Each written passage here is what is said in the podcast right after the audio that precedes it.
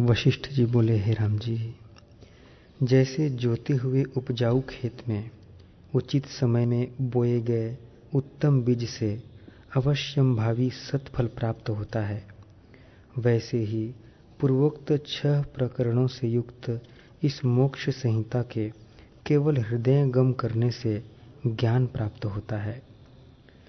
यदि पुरुष बुद्धि से विरचित शास्त्र युक्तियों द्वारा तत्व का निर्णायक हो तो उसका भी ग्रहण करना चाहिए।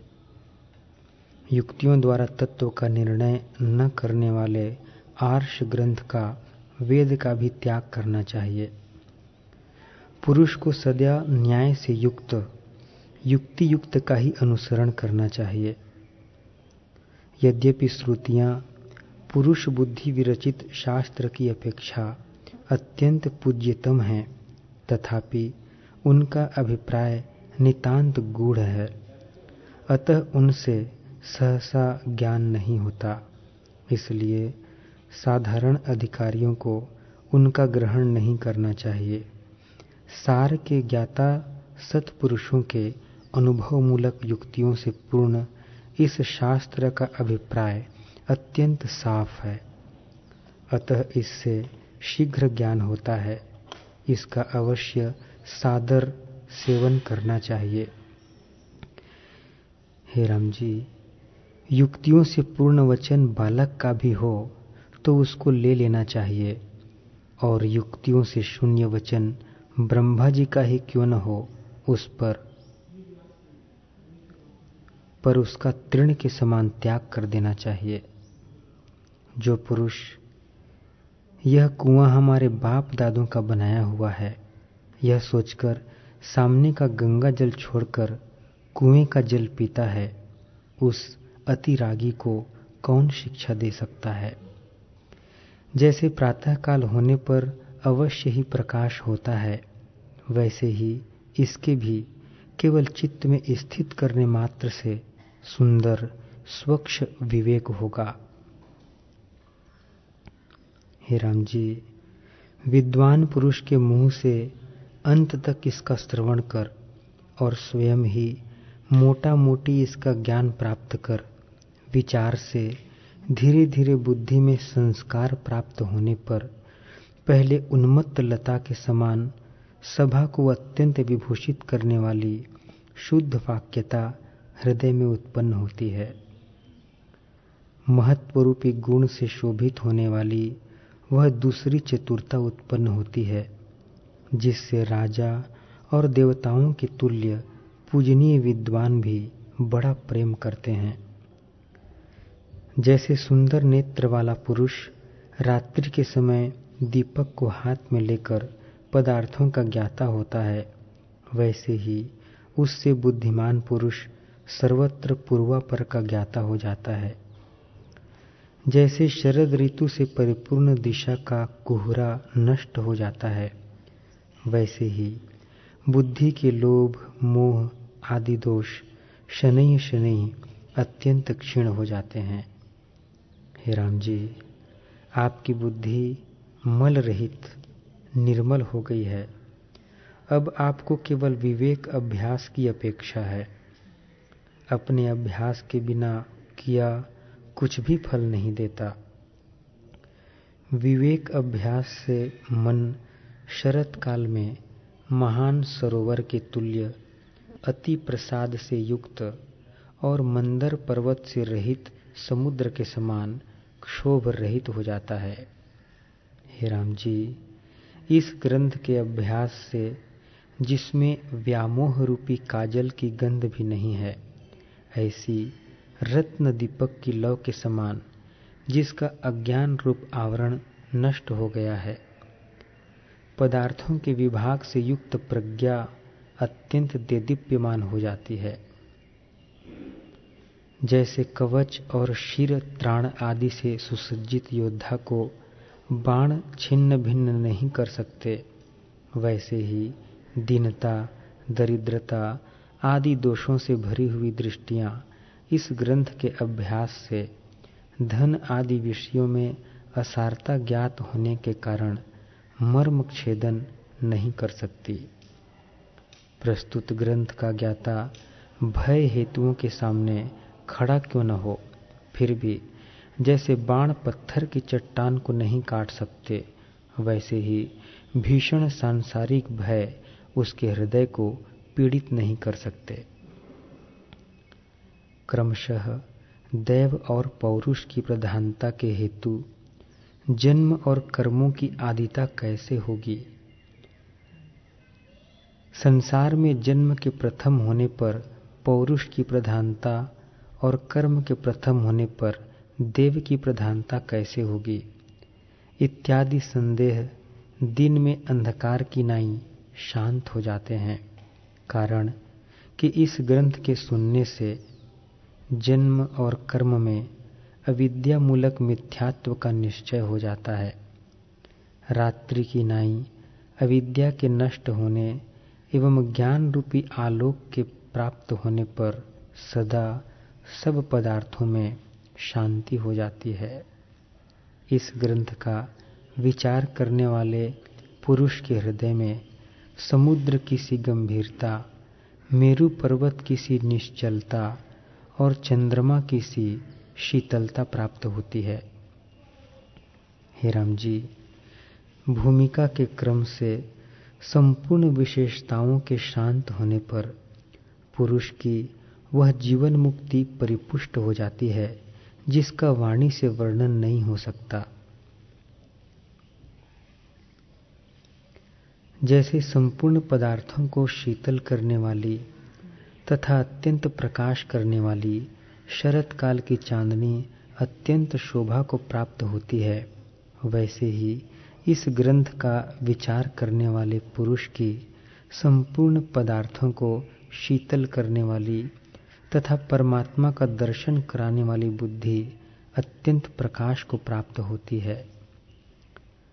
हे राम जी हृदय रूपी आकाश में शम से प्रकाश युक्त विवेक रूप निर्मल सूर्य के उदित होने पर विविध अनर्थों के हेतु, काम, क्रोध आदि धूमकेतु कभी उदित नहीं होते। इसमें कोई संदेह नहीं है। जैसे शरद ऋतु में वृष्टि करने में अनिच्छुक मेघमालाएँ उन्नत पर्वत में स्थित होती हैं, स्वच्छता को प्राप्त होती हैं और शांत हो जाती हैं, वैसे ही इस ग्रंथ का विचार करने से विषयों में तृष्णा रहित, सौम्य पुरुष, चंचलता रहित, उन्नत स्व आत्म पद में स्थित हो जाते हैं, शुद्धि को प्राप्त होते हैं और शांत होते हैं। जैसे दिन होने पर पिशाचों की लीला समाप्त हो जाती है, वैसे ही दूसरों का द्वेष आदि करने वाली मुख को दीन बनाने वाली कुटिल, अश्लील वचनता की निवृत्ति हो जाती है। जैसे चित्र में लिखी गई लता को हवा नहीं कपा सकती, वैसे ही धर्म रूपी भीत, जिसमें एकाग्रता पूर्वक लीन हुई, अतएव धैर्य की पराकाष्ठा को प्राप्त हुई बुद्धि को मानसिक व्यथाएँ, चिंताएँ विचलित नहीं कर सकती। तत्वज्ञानी पुरुष विषयों में आसक्ति रूपी मोह गर्त में नहीं पड़ता। हे राम जी भला बताइए तो सही, जिसे मार्ग ज्ञात होगा, वह गड्ढे की ओर क्यों दौड़ेगा? जैसे पतिव्रता नारी अंतपुर के आँगन में ही प्रसन्न रहती है इधर उधर नहीं जाती, वैसे ही सत शास्त्रों के परिज्ञान से उत्तम चरित्र वाले लोगों की बुद्धि शास्त्र के अनुकूल यथा योग्य प्राप्त कर्म में ही रमण करती है। असंग बुद्धि वाला पुरुष करोड़ों लाख जगतों में जितने परमाणु हैं, उनमें से प्रत्येक ब्रह्मांडों को अपने अंतकरण में देखता है, कारण कि उसे माया की अघटित घटना में अत्यंत पटुता का ज्ञान हो जाता है। मोक्ष के उपाय के ज्ञान से जब पुरुष शुद्ध अंतकरण वाला हो जाता है, तब उसे विविध भोग न तो क्लेश पहुंचाते हैं और न आनंद ही देते हैं। हे राम जी प्रत्येक परमाणु में जो संपूर्ण सर्ग वर्ग असंकीर्ण होकर जल तरंगों की नाई आविर्भूत और तिरोभूत होते हैं, उन्हें असंग बुद्धि पुरुष देखता रहता है। वह प्राप्त हुए अनिष्ट कार्यों के लिए द्वेष नहीं करता और निवृत्त हुए इष्ट कार्यों की प्राप्ति के लिए इच्छुक नहीं होता। कार्य के फल आदि के स्वरूप का ज्ञाता होता हुआ भी वह उसे न जानने वाले वृक्ष के समान रहता है। हे राम जी, जो कुछ मिल गया, उससे निर्वाह करने वाला, वह सर्वसाधारण लोगों की नाई दिखाई देता है। इष्ट या अनिष्ट वस्तु की प्राप्ति होने पर, उसके चित्त में तनिक भी विकार नहीं होता। हे राम जी, इस संपूर्ण शास्त्र को बचवाकर और मोटा मोटी जानकर, फिर तात्पर्य के पर्यालोचन पूर्वक प्रत्येक श्लोक का विवेचन कीजिए।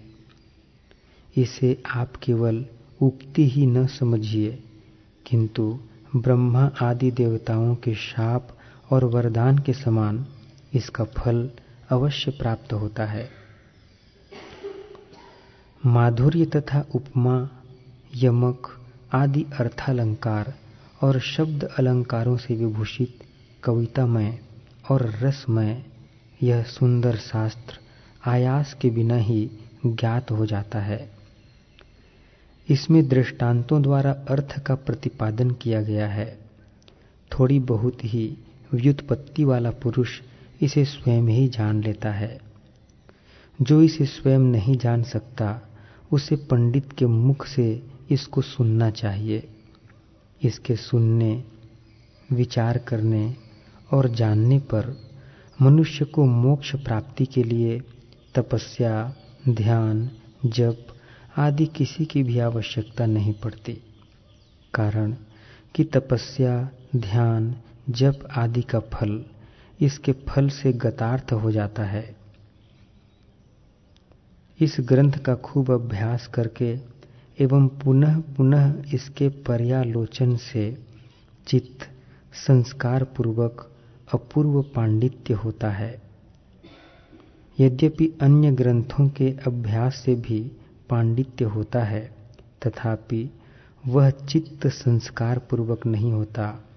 इसलिए इस ग्रंथ के विचार से जनित पांडित्य को अपूर्व कहा है।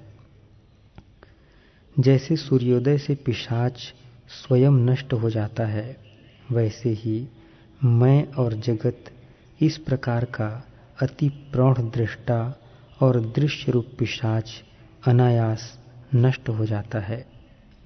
दृष्टा और दृश्य दोनों के शांत होने से चिन्मात्र शुद्ध आत्मा अवशिष्ट रहता है। मैं और जगत इत्याकारक भ्रम नष्ट हो जाता है। केवल अधिष्ठान ही शेष रह जाता है।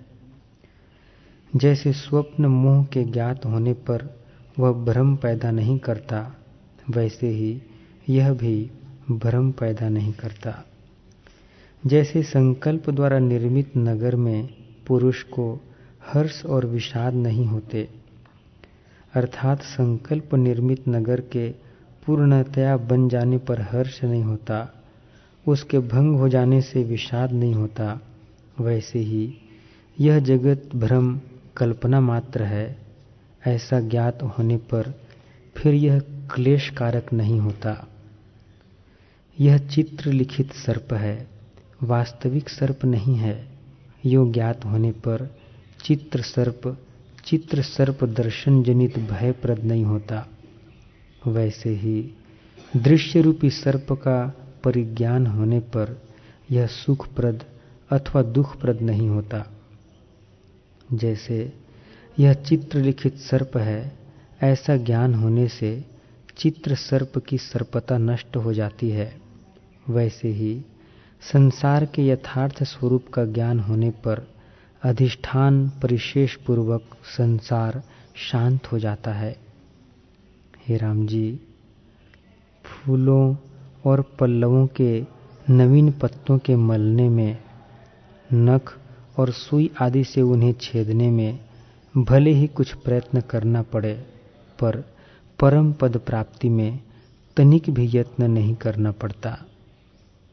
हे राम जी, ज्ञान के प्रतिबंधक, राग, असंभावना, विपरीत भावना आदि पुरुष अपराध के निराकरण के लिए पौरुष का समर्थन किया है।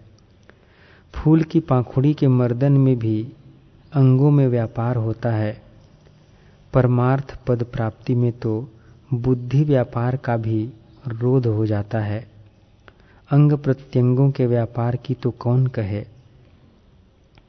हे राम जी, सुख कर आसन में बैठे हुए यथा योग्य भोगों का भोग कर रहे, शास्त्र विरुद्ध मार्ग से विमुख, एवं देश काल तथा यथा योग्य सत्संग के अनुसार, इस शास्त्र का तथा उपनिषद आदि का सुख पूर्वक विचार कर रहे पुरुष को संसार रूप क्लेश से मुक्त कर देने वाला ब्रह्म ज्ञान प्राप्त होता है, जिसके प्राप्त होने पर पुरुष को फिर माता के उदर में निवास और प्रसव समय के क्लेश नहीं भोगने पड़ते।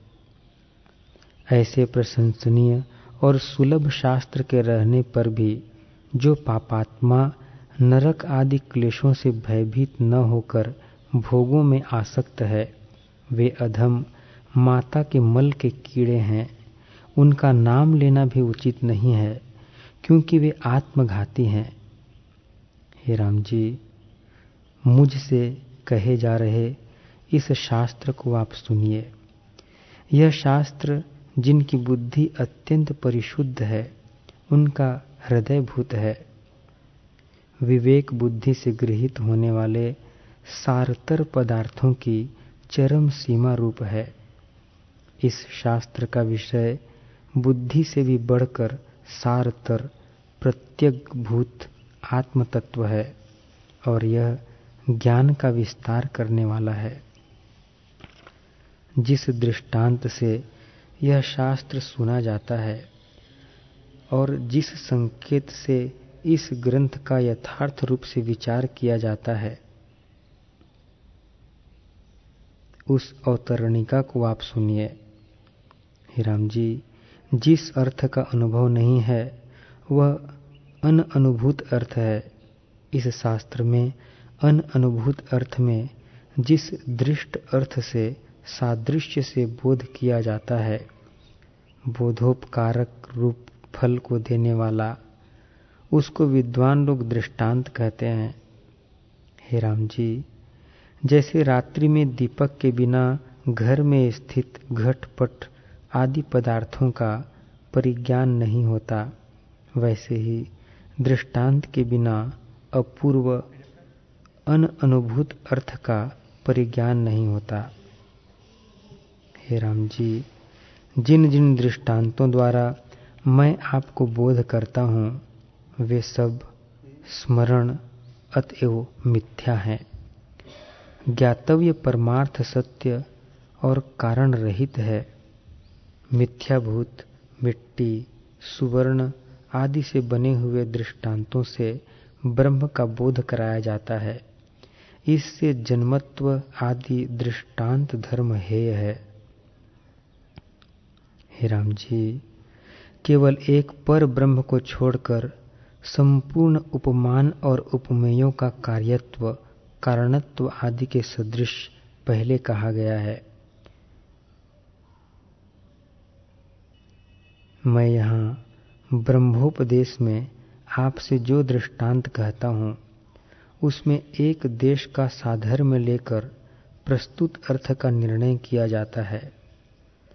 जगत रूप विवर्त के अधिष्ठान ब्रह्म के बोधन में सर्प रूप विवर्त के अधिष्ठान का बोधक, रज्जु दृष्टांत अधिष्ठान का विवर्त होता है। केवल इसी एक अंश में दिया जाता है। दार्ष्टान्तिक ब्रह्म में रहने वाले नित्यत्व, सुखित्व आदि संपूर्ण अंशों में नहीं। यह ब्रह्म तत्व के ज्ञापन में जो जो दृष्टांत दिया जाता है, वह स्वप्न में प्रतीत पदार्थों की नाई मिथ्याभूत जगत के अंतर्गत ही है, वास्तविक नहीं है। क्योंकि दूसरी परमार्थ सत्य और चिदानंद स्वरूप वस्तु है ही नहीं। ऐसा होने पर निराकार ब्रह्म में साकार दृष्टांत कैसे? ब्रह्म सद्वितीय है या अद्वितीय? यदि सद्वितीय है तो सिद्धांत की हानि होगी। यदि अद्वितीय है तो गुरु, शास्त्र आदि के अभाव से ज्ञान की उत्पत्ति नहीं होगी। इस प्रकार के विकल्पों से उत्पन्न मूर्ख जनों की उक्तियों को अवसर नहीं मिलता। असिद्ध, विरुद्ध आदि दूषण देने में दक्ष तार्किकों के दृष्टांत दोषों से दूषणीय जगत के स्वप्न तुल्य होने के कारण वस्तु में कुछ भी दोष नहीं होता। साध्य की सिद्धि होने तक हेतु आदि जगत के पदार्थों में जो बोध्य बोधक व्यवहार होता है, वह व्यवहारिक सत्यता मात्र से भी उत्पन्न हो जाता है। हे राम जी जागृत काल में विजय यात्रा करनी चाहिए अथवा नहीं? यूँ यात्रा के विषय में संदेह होने पर देवता प्रार्थना पूर्वक सोए हुए पुरुष का स्वप्न में यात्रा करनी चाहिए। ऐसा संकल्प होने पर चिरकाल तक पूजा, मंत्र जप, स्तुति आदि से विजय यात्रा के अनुकूल वर मिलने या शत्रुओं के प्रति मुनि शाप आदि देखने पर प्रातःकाल यात्रा करने से शत्रुओं पर विजय देखी जाती है और स्वप्न में औषधि की प्राप्ति से जागृत अवस्था में रोग शांति देखी जाती है। यूँ स्वप्न सादृश्य होने के कारण संपूर्ण जगत की व्यवस्था स्वप्न रूप ही है। अतएव जागृत में स्वप्न दृष्टांत यथार्थ ही है। मोक्ष के उपायों की रचना करने वाले महामुनि वाल्मीकि जी ने अन्य भी पूर्व रामायण आदि जिन ग्रंथों की रचना की है, उनमें भी दृष्टांतों की बोध्य के साम्य के बोधन में यही केवल एक व्यवस्था प्रसिद्ध है। अर्थात जिस अंश में साम्य संभव हो, उसी अंश के साम्य ज्ञापन में व्यवस्था प्रसिद्ध है। हे राम जी संपूर्ण शास्त्र सुनने पर जगत की स्वप्न तुल्यता ज्ञात होती है। उसका बोध शीघ्र नहीं कराया जाता, क्योंकि वाणी क्रमशः अपना कार्य करती है। शास्त्र श्रवण में जो लोग आलस्य करते हैं, उन्हें जगत की स्वप्न तुल्यता प्रतीत नहीं होती। क्योंकि यह जगत स्वप्न, मनोरथ और ध्यान से कल्पित नगर के सदृश है इसलिए वे ही दृष्टांत यहाँ पर दिए गए हैं, अन्य नहीं। बोध के लिए अपरिणामी ब्रह्म में जो परिणामी सुवर्ण आदि का दृष्टांत दिया जाता है, वहाँ पर उपमा प्रयुक्त प्रयत्नों से सर्वांश में सादृश्य नहीं हो सकता।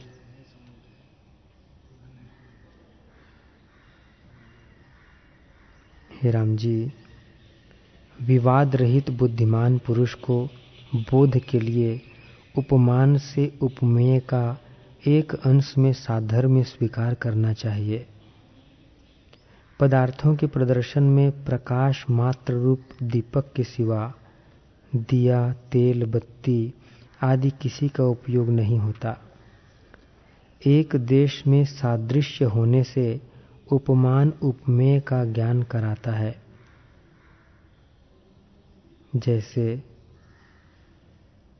मणिर दीप इव इस दृष्टांत से, उपमान दीप केवल प्रभा से, प्रकाश से, उपमेय मणि का बोध करा देता है।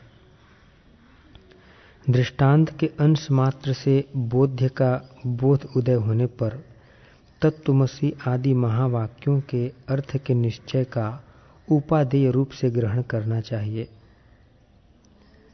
स्वप्न आदि दृष्टांतों से जगत का मिथ्यात्व प्रतीत होने पर जीवात्मा के आकाश, सूर्य आदि दृष्टांतों के और ब्रह्म के मिट्टी, सुवर्ण आदि दृष्टांतों के भी पदार्थ परिशोधन द्वारा बोध्य रूप, लक्ष्य, अर्थ के लिए और उसका बोध होने पर कार्य सहित अविद्या के विनाश के लिए अवश्य उपादेय होने से संपूर्ण श्रुति और शास्त्रों के महातात्पर्य का विषय अहम ब्रह्मास्मि।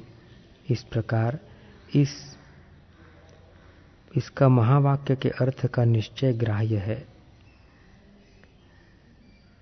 हे राम जी जिस बुद्धि से तत्व साक्षात्कार जनित जीवन मुक्ति रूप शुभ भाग्य उदय होता है, वैसी हमारी बुद्धि है। उस बुद्धि से, पूर्वोक्त रीति से अपरोक्ष अनुभव योग्य परम पुरुषार्थ जिससे प्राप्त होता है, वैसी संपूर्ण श्रुतियों से आध्यात्मिक शास्त्रों की एक वाक्यता फलित होती है। उससे भिन्न श्रुति के तात्पर्य का अविषय केवल तर्क आदि से ही पुष्ट, सांख्य कणाद आदि का ज्ञान है। हमारा प्रमाण, उससे सर्वथा विलक्षण, महावाक्यार्थ रूप, अपरोक्ष अनुभव योग्य अर्थ वाला है। उनका वैसा नहीं है। उनकी मति कुतर्कों से कुंठित हो गई है। अतएव वे स्तुति के तात्पर्य का निश्चय करने योग्य बुद्धि से विरहित हैं।